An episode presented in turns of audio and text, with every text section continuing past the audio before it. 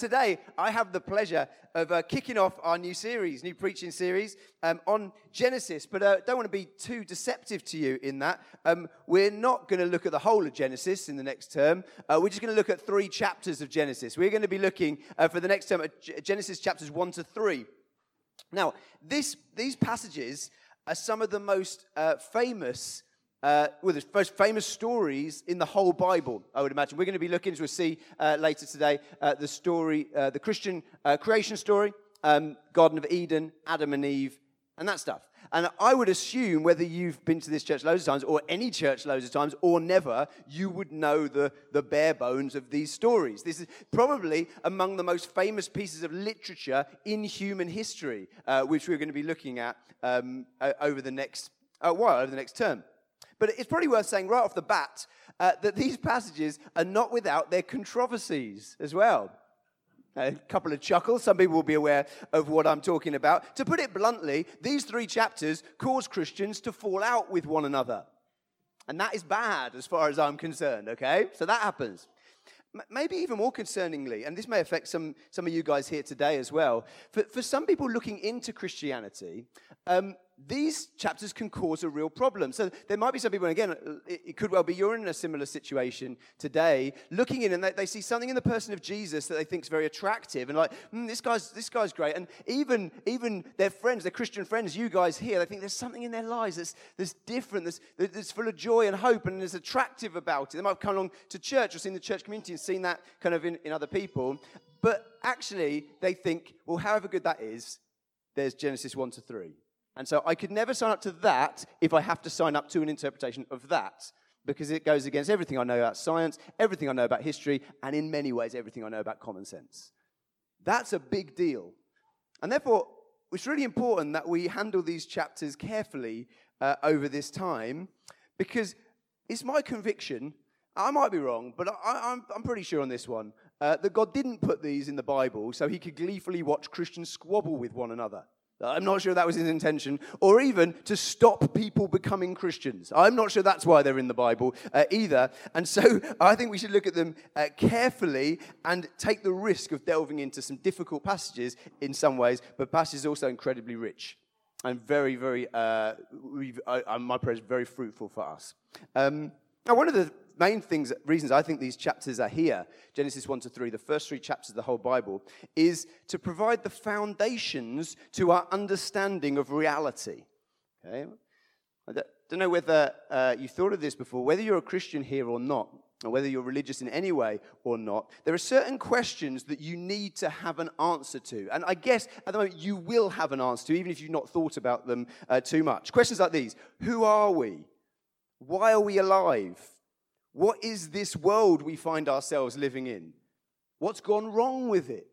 And what's the solution to those problems?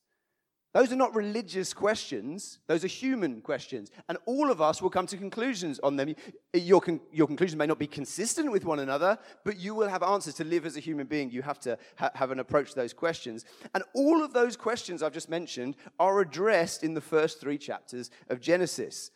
So it's, it's really important and we don't want to approach this lightly. So I, I want to just flesh out. Uh, today's very much a very introductory talk, uh, as you're going to see. But I want to flesh out what we're going to be doing over the next term. Because on Sunday mornings for the next three months, we're going to be looking through uh, these chapters. Uh, this is the first talk of that. But we didn't want to leave it at that. No, no, no. That would be, that would be unfair to you good people, okay? So on a Wednesday evening, uh, myself and Gemma at our house are having a life group where we're going to be talking through uh, this in a bit more depth. It's like the extended director's commentary on the sermons uh, and with a bit of discussion, you know. And we started off this week and it was great. Just so you guys know, there's still space there if you'd like to trek over to Kings Norton uh, on a Wednesday evening. Uh, we've got about uh, few spaces left. So come and speak to me or sign up on the website. Please feel free uh, to do that. And that's fine if you've been here for ages or not uh, just your first time, you're more than welcome to do that. So that's happening. Also, on Monday, the 22nd of October, feel free to, to write this down, but it's on the church calendar, so uh, you can just check on that. Monday, the 22nd of October, we're putting on a workshop uh, at the church offices relating to the thorny question of human origins that you never know, it might possibly come up or not in Genesis 1 to 3. But we're going to spend a whole evening looking at that in a little bit more detail. I'm going to uh, lead that workshop.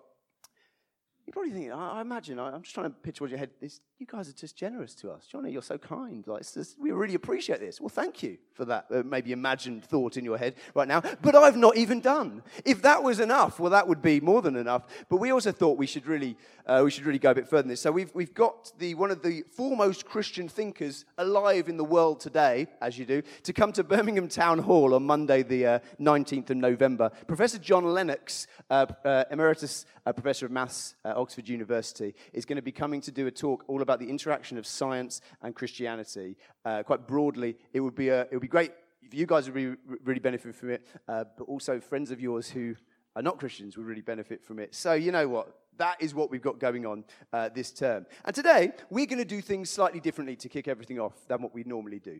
Uh, just so you know, if you've not been to Church Central before, normally what we do on a Sunday morning is we would uh, take a verse or maybe a couple of verses, possibly if we're pushing the boat out, a paragraph. No, we don't want to be too risky and stuff like that, but we might do that. Uh, and we would look at what it means, uh, how we can apply it to our lives. Okay? Uh, today, we're not going to do a verse. I'm going to do two verses. We're not going to do a, even just a chapter. We're going to do all three chapters just today. Yeah. Oh, look, that's good. Okay, we're doing all three. We're going to be here till mid afternoon. No, no, just joking. Um, we're going to do all three and really want to give a chance for you to engage directly with the Word of God, larger chunks of it than we would normally deal with. And Liz here, who's primed and ready to go, okay, is going to read through each chapter. And in between, I'm just going to give some introductory comments with the, the, the purpose there is really to clear the ground of some stuff so we can kind of hopefully get a picture of what's going on and hear from God, hopefully hear from God today, but also in the rest of this series and come ready to really uh, get to grips with what God's saying in these important passages. Okay? Does that make sense? Yes. Good. And you even respond. That's good. We might, I, might, I might use that later in the talk. Great. So without further ado, I will move this to one side. And Liz, can we welcome Mrs. Liz Brown, please? In the beginning, God created the heavens and the earth. The earth was formless and empty, and darkness covered the deep waters. And the Spirit of God was hovering over the surface of the waters. Then God said, Let there be light. And there was light. And God saw that the light was good. Then he separated the light from the darkness. God called the light day, and the darkness night. And evening passed, and morning came, marking the first day. Then God said, Let there be a space between the waters, to separate the waters of the heavens from the waters of the earth. And that is what happened. God made this space to separate the waters of the earth from the waters of the heavens. And God called the space sky. And evening passed, and morning came, marking the second day. Then God said, Let the waters beneath the sky flow together into one place, so dry ground may appear. And that is what happened. God called the dry ground land, and the water seas. And God saw that it was good. Then God said, Let the land sprout with vegetation, every sort of seed bearing plant, and trees that grow seed bearing fruit. These seeds will then produce the kinds of plants and trees from which they came. And that is what happened. The land produced vegetation, all sorts of seed bearing plants, and trees with seed bearing fruit. Their seeds produced plants and trees of the same kind. And God saw that it was good. And evening passed, and morning came, marking the third day. Then God said, let lights appear in the sky to separate the day from the night. Let them be signs to mark the seasons, days, and years. Let these lights in the sky shine down on the earth. And that is what happened. God made two great lights, the larger one to govern the day, and the smaller one to govern the night. He also made the stars God set these lights in the sky to light the earth, to govern the day and the night, and to separate the light from the darkness. And God saw that it was good. And evening passed, and morning came, marking the fourth day. Then God said, let the waters swarm with fish and other life. Let the skies be filled with birds of every kind. So God created great sea creatures and every living thing that scurries and swarms in the water, and every sort of bird, each producing offspring of the same kind. And God saw that it was good. Then God blessed them, saying, Be fruitful and multiply. Let the fish fill the seas, and let the birds multiply on the earth. And evening passed, and morning came, marking the fifth day. Then God said, Let the earth produce every sort of animal, each producing offspring of the same kind livestock, small animals that scurry along the ground, and wild animals and that is what happened. God made all sorts of wild animals, livestock, and small animals, each able to produce offspring of the same kind. And God saw that it was good. Then God said, Let us make human beings in our image, to be like us they will reign over the fish in the sea, the birds in the air, the livestock, all the wild animals on the earth, and the small animals that scurry along the ground. So God created human beings in his own image. In the image of God, he created them. Male and female, he created them. Then God blessed them and said, be fruitful and multiply. Fill the earth and govern it. Reign over the fish in the sea, the birds in the sky, and all the animals that scurry along the ground. Then God said, Look, I have given you every seed bearing plant throughout the earth and all the fruit trees for your food. And I have given every green plant as food for all the wild animals, the birds in the sky, and the small animals that scurry along the ground, everything that has life. And that is what happened. Then God looked over all he had made, and he saw that it was very good. And evening passed, and morning came, marking the sixth day. So the creation of the heavens and the earth and everything in them was completed. On the seventh day, God had finished his work of creation. So he rested from all his work. And God blessed the seventh day and declared it holy because it was the day when he rested from all his work of creation. This is the account of the creation of the heavens and the earth.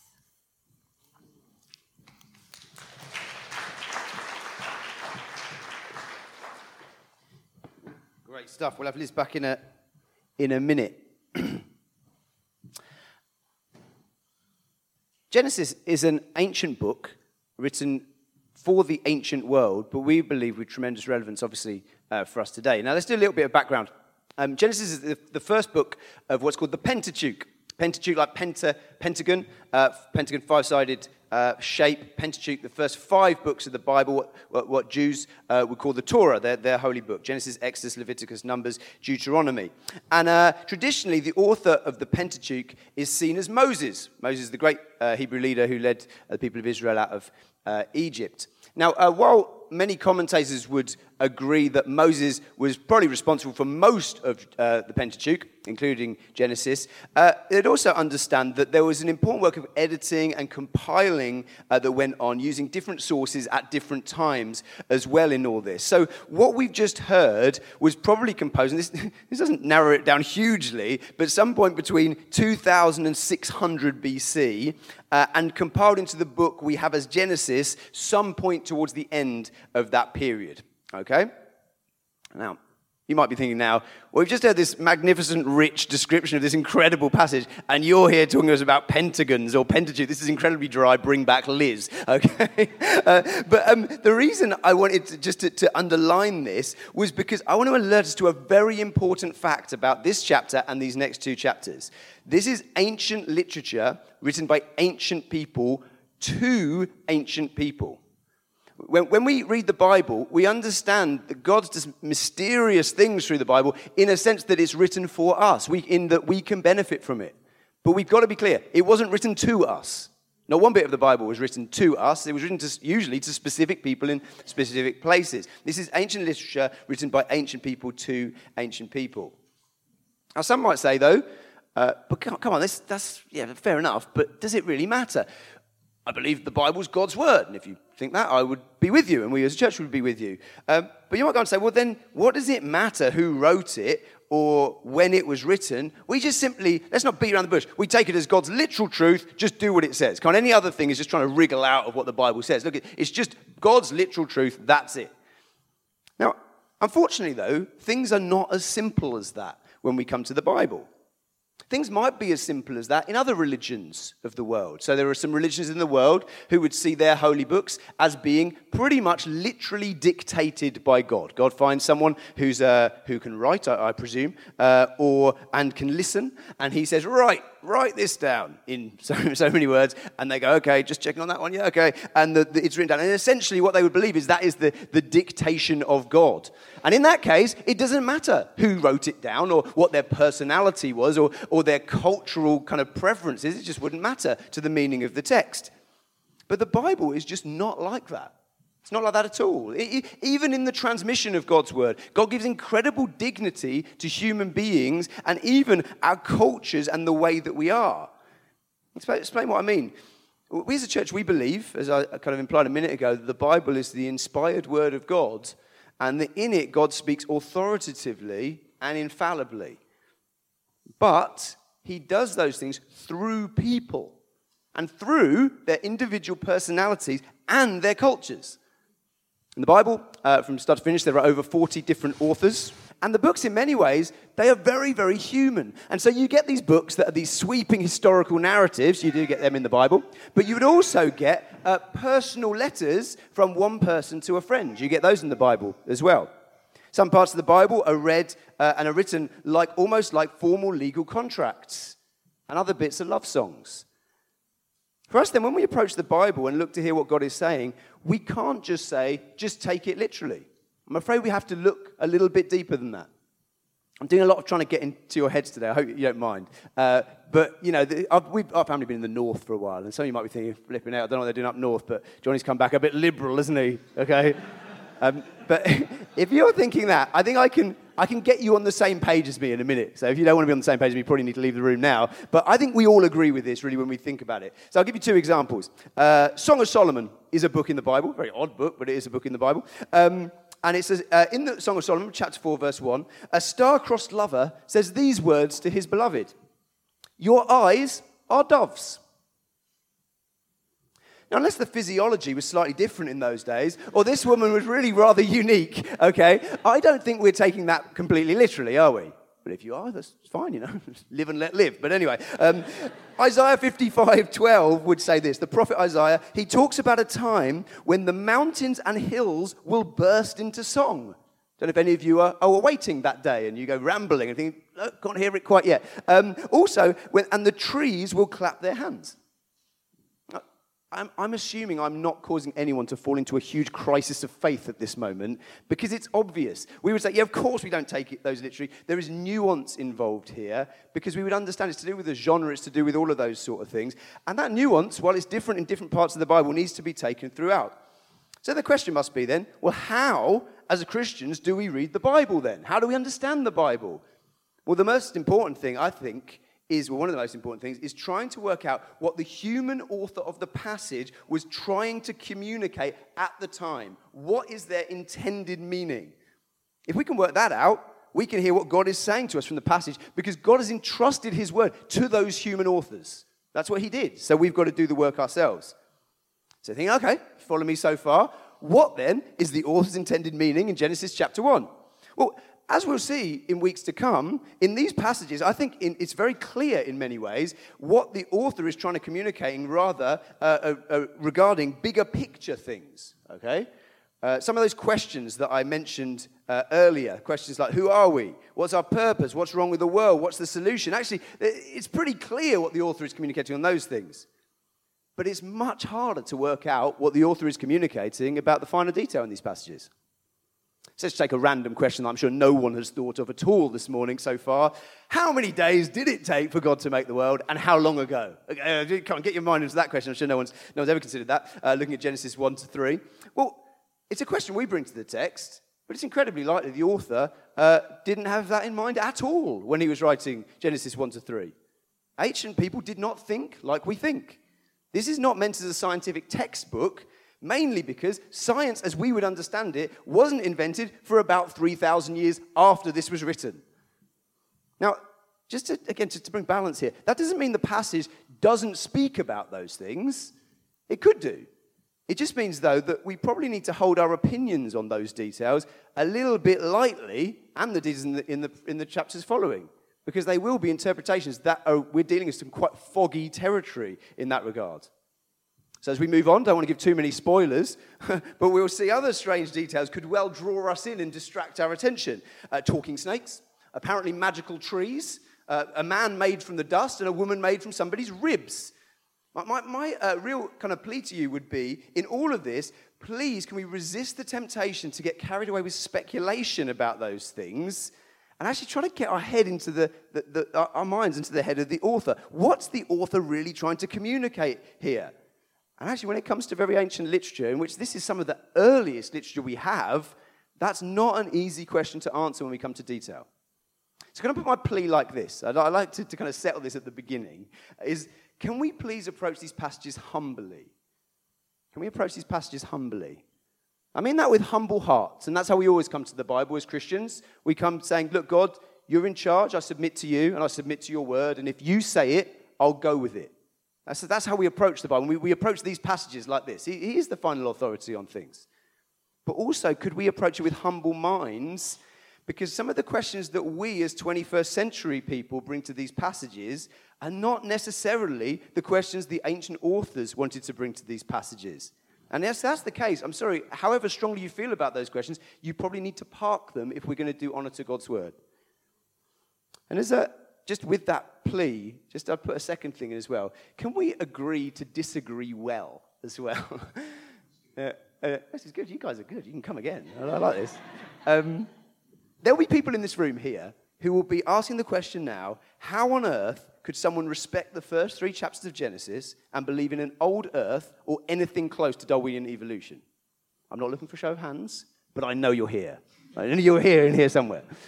Um, just for you guys, particularly, but for everyone else as well, it's worth knowing this as well. There'll be people in this room who will be asking the question how can anyone read these chapters seriously and think they have anything to do at all with biology, geology, anthropology?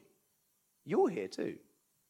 And actually, in this series, we're not going to spend lots of time trying to change your opinions on those details.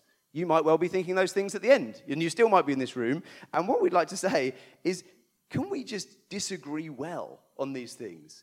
And can we, more important than that, try to focus on what the author of Genesis is actually trying to communicate rather than the controversies that fascinate us and actually are incredibly divisive a lot of the time? Is that a deal? I will take the 50% who answers a deal for everybody here. Fantastic. And on that note, I think we should continue with Genesis. Liz. For the Lord God had not yet sent rain to water the earth, and there were no people to cultivate the soil. Instead, Springs came up from the ground and watered all the land. Then the Lord God formed the man from the dust of the ground. He breathed the breath of life into the man's nostrils. And the man became a living person. Then the Lord God planted a garden in Eden in the east, and there he placed the man he had made. The Lord God made all sorts of trees grow up from the ground, trees that were beautiful and produced delicious fruit. In the middle of the garden, he placed the tree of life, and the tree of the knowledge of good and evil. A river flowed from the land of Eden, watering the garden, then dividing into four branches. The first branch, called the Pishon, flowed around the entire land of Havilah, where gold is found. The gold of that land is exceptionally pure. Aromatic resin and onyx stone are also found there. The second branch, called the Gihon, flowed around the entire land of Cush.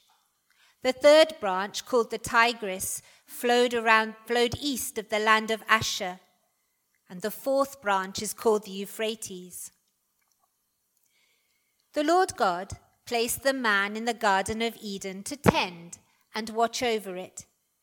But the Lord God warned him You may freely eat the fruit of every tree in the garden, except the tree of the knowledge of good and evil. If you eat of its fruit, you are sure to die. Then the Lord God said, it's not good for the man to be alone. I will make a helper who is just right for him. So the Lord God formed from the ground all the wild animals and all the birds in the sky. He brought them to the man to see what he would call them. And the man chose a name for each one. He gave names to all the livestock and all the birds of the sky and all the wild animals. But still there was no helper just right for him. So the Lord God caused the man to fall into a deep sleep. And while the man slept, the Lord God took out one of the man's ribs and closed up the opening. Then the Lord God made a woman from the rib, and he brought her to the man. At last, the man exclaimed. This one is bone from my bone and flesh from my flesh. She will be called woman because she was taken from man. This explains why a man leaves his father and mother and is joined to his wife, and the two are united into one. Now the man and his wife were both naked, but they felt no shame. So again, just trying to skip the details so we will get on some of that stuff in, in future, but just want to paint out the, um, the picture of reality this story gives us, because it's important that we don't miss this, because it, it's reasonably fundamental to what's going on. Reality, uh, according to Genesis 1 and 2, has two main elements to it. And one, which is definitely number one, the first element, is God. Very important in these passages. And it's important with the other stuff. We don't miss this. Genesis 1, in the beginning, God. Genesis 2, when the Lord God made the hev- earth and the heavens. The key player around, all, uh, around whom all else revolves is clearly God. Now, the other day, my seven year old daughter came to me with a theological quandary, which, uh, as seven year old daughters tend to do. And uh, she was in a bit of a bewilderment about something because her friend had said to her, Look, Hope, uh, I believe in God, but I'm not a Christian.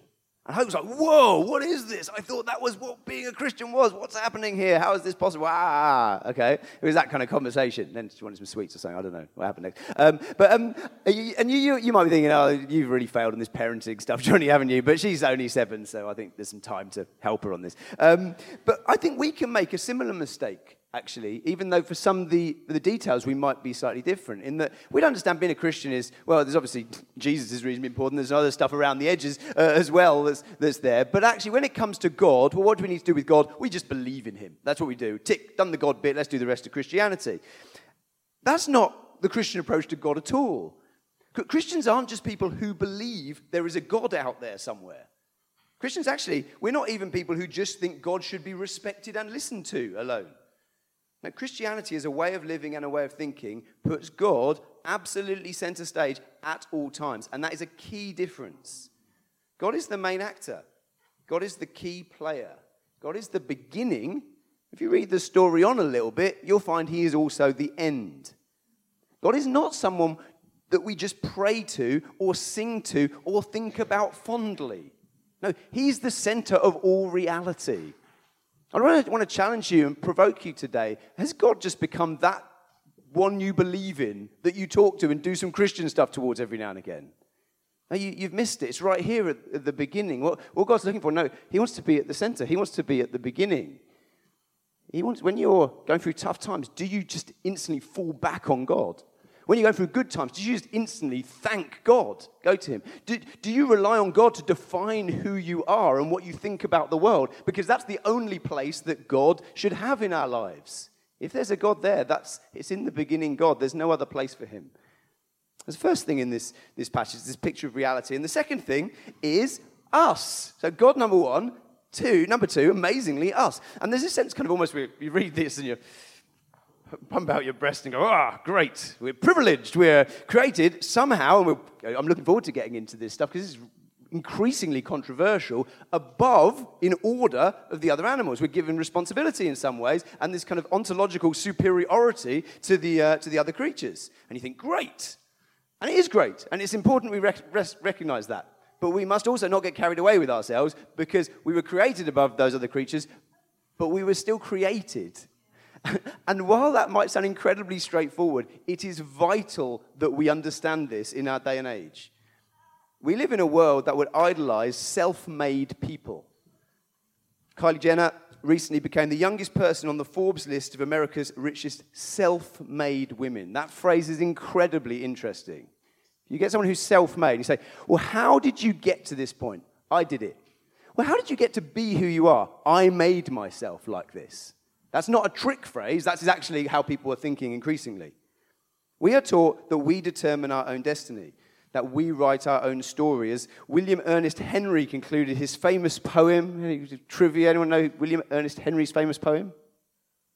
Invictus. You heard that poem? Still no. The West beat you on cultural points there, guys. Unlucky. They got that one. Um, but the, the end of the poem is quite famous. It says, I am the master of my fate. I am the captain of my soul very rousing. Genesis 1 to 3 would say, also very wrong, incorrect. Okay? None of us are the masters of our fate, the captains of our souls, or self made. We were created, we are creatures. And while we have huge amounts of authority over aspects of our lives and even the world around us, we don't define ourselves. When we ask the question, who are we? We don't go, oh, I'm going to look deep inside at how I think. You know what? God's enabled us to have massive bandwidth on that question. But we don't have full bandwidth on that question because it, if you're here today, and I mean, some of you guys who are students, I guess, maybe your first time, maybe uh, you've been coming for a while, uh, kind of, some of us remember this, late teens, early 20s, the big question is, who am I? Who am I? What's my place in this world? And it's, it's a good question to wrestle with, you know. I want, I want to lift a burden off you. you the, your culture would tell you that answer that question is completely on you. You have to find that out yourself, and we're not going to give you any help at all. Your biology doesn't help you, nothing helps you. Bible say, nah, you want to find the answer to that question, you're a creature. You were created, go to your creator. We're going to uh, we'll look into that much more as we go on as well. So, with that said, Liz, I think we're ready for chapter three. Come on. Who knows what's going to happen? The serpent was the shrewdest of all the wild animals the Lord God had made. One day, he asked the woman, Did God really say you mustn't eat the fruit from any of the trees in the garden? Of course, we may eat fruit from the trees in the garden, the woman replied. It's only the fruit from the tree in the middle of the garden that we're not allowed to eat. God said, you must not eat it or even touch it. If you do, you will die. You won't die, the serpent replied to the woman. God knows that your eyes will be opened as soon as you eat it, and you will be like God, knowing both good and evil. The woman was convinced. She saw that the tree was beautiful and its fruit looked delicious, and she wanted the wisdom it would give her. So she took some of the fruit and ate it. Then she gave some to her husband who was with her, and he ate it too. At that moment, their eyes were opened, and they suddenly felt shame at their nakedness. So they sewed fig leaves together to cover themselves. When the cool evening breezes were blowing, the man and his wife heard the Lord God walking about in the garden. So they hid from the Lord God among the trees. Then the Lord God called to the man, Where are you? He replied, I heard you walking in the garden, so I hid. I was afraid because I was naked. Who told you that you were naked? The Lord God asked. Have you eaten from the tree whose fruit I commanded you not to eat? The man replied, It was the woman you gave me who gave me the fruit, and I ate it. Then the Lord God asked the woman, what have you done? Uh, the serpent deceived me, she replied. That's why I ate it. Then the Lord God said to the serpent, Because you have done this, you are cursed more than all animals, domestic and wild. You will crawl on your belly, groveling in the dust as long as you live. And I will cause hostility between you and the woman, and between your offspring and her offspring. But he will strike your head, and you will strike his heel. Then he said to the woman, I will sharpen the pain of your pregnancy, and in pain you will give birth. And you will desire to control your husband, but he will rule over you. And to the man he said, Since you listened to your wife and ate from the tree whose fruit I commanded you not to eat, the ground is cursed because of you. All your life you will struggle to scratch a living from it. It will grow thorns and thistles for you, though you will eat of its grains. By the sweat of your brow will you have food to eat until you return to the ground from which you were made for you were made from dust, and to dust you will return. Then the man, Adam, named his wife Eve, because she would be the mother of all who live. And the Lord God made clothing from animal skins for Adam and his wife. Then the Lord God said, Look, the human beings have become like us, knowing both good and evil. What if they reach out and take the fruit from the tree of life and eat it? Then they will live forever. So the Lord God banished them from the Garden of Eden, and he sent Adam out to cultivate the ground from which he had been made. After sending them out, the Lord God stationed mighty cherubim to the east of the Garden of Eden, and he placed a flaming sword that flashed back and forth to guard the way to the tree of life.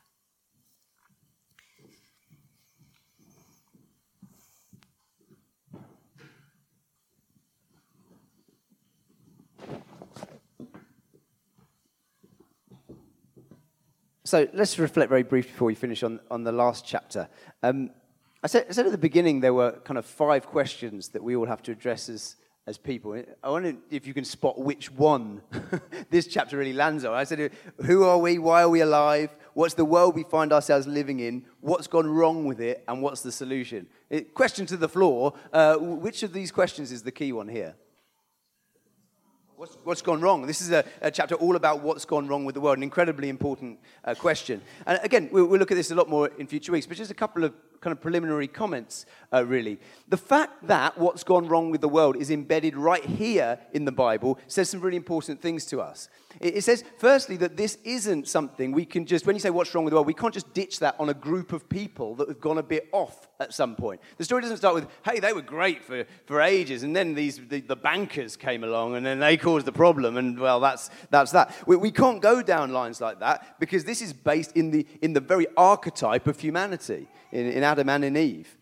It's also, by the way this passage addresses this, what's wrong with the world is not something that is light and that we can just think, ah, oh, yeah, yeah, once we've got the, once we've moved on a little bit more, once we've invented a few more stuff, once we've got the iPhone XSS, maybe we'll just we'll realize this is an illusion. We'll, we'll just brush these things away and everything's going to be fine. No, that's not what this passage says. What it's, it's saying to us, alerting us right at the start, what's wrong with the world is a deep seated problem at the core of who we are as people, and it's in every single one of us. And that's uh, tragic. I mean, there's a tragic image from Michelangelo uh, of what happens the, the distortion in, in, human beings, in their faces, and the, the, rejection, the throwing out of the, of the garden away from God's presence is, is, is an awful thing. But as we finish, do you notice one other thing? One of those, the, the other questions I mentioned is also just hinted at in this passage. And that's the last one. And it's what's the solution to this problem? You might think, well, where did that come from? Well, it comes very strangely in God's curse on this troublesome snake that there is. Okay? God goes through it. He, he curses the snake. And he says to the snake, uh, The offspring of the woman, there will be enmity between you and the offspring of the woman. Offspring of the woman, you can say, well, that could be all people. And yeah, let's face it, that one came true, didn't it? Because none of us like snakes that much. Well, you know, a, a, few people might do. Again, my daughter would like a snake, so maybe I, I don't want to go too much into that. Uh, issues in the Mellor family, okay? Please don't, don't judge Hope. Um, but yeah, generally humans and snakes haven't got on. But then he goes on to say, he, so he's talking about one offspring, now not all offspring, he will strike your head, that's the offspring of the woman talking to the snake, and you will strike his heel. Okay, talking to the offspring of the woman, one of those will strike your head and you will strike his heel. What the author's picturing here is a conflict in the future between this human descendant of Eve and this serpent who's the original cause of all the problems. And the result is not good for either of them. He will strike your head, you will strike his heel. Damage is done both ways. To the human, the snake will strike, it will bruise, it will cause damage. But actually, it looks like nothing compared to the damage that will be put in the opposite direction. Can you stick it on the next slide for us, James? Is that okay?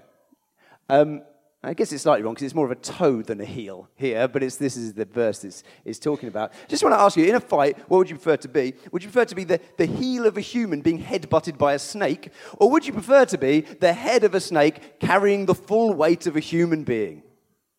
I don't know what you think. I know which one I'd go with. You know, one of those parties is coming off significantly worse uh, than the other. Okay, one might leave with a bruise and might even need a bit of treatment for poisoning if fangs are involved. The other is having its skull crushed. Now, thousands of years after this story was written, that conflict played itself out in real time. Jesus Christ, the offspring of Eve, went to the cross. And the, the forces of darkness and evil struck, just like they said. And he was bruised and he was beaten. But as Jesus took blows, he also gave blows. And those blows proved to be decisive. You see, Jesus came back, as we know, on the third day. But he struck a blow that was utterly fatal to his enemy.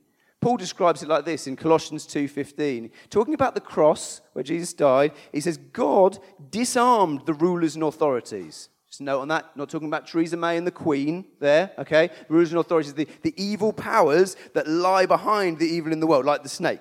God disarmed them, the rulers and authorities, and put them to open shame by triumphing over them in Jesus on the cross. There's a triumph on the cross. There's a decisive blow struck to the serpent. And so, even as we just laid the groundwork for this series today, I want to end by pointing you towards where I'd hope and pray this is all heading. Because Genesis 1 to 3 is, is fascinating. It's an incredible piece of writing, and it's incredible in the wisdom that God invests in this passage for us. We'd do very wise uh, to, to pay attention to that and to look deep and do some work on this because there's wisdom for us. But actually, my prayer isn't that we just all get a bit wiser or fill our heads with interesting kind of arguments back and forth here. Okay, wisdom is very important. But actually, we want to go to the source of wisdom. And my prayer would be, and I'm going to pray for us all in a minute, is that through this passage we come to love Jesus more.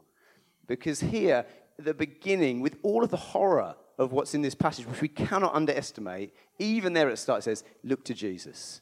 The serpent crusher is going to come, and he will fix this. We look from the other side of history, looking back and saying, Yes, he has, and we get to live in the good of that.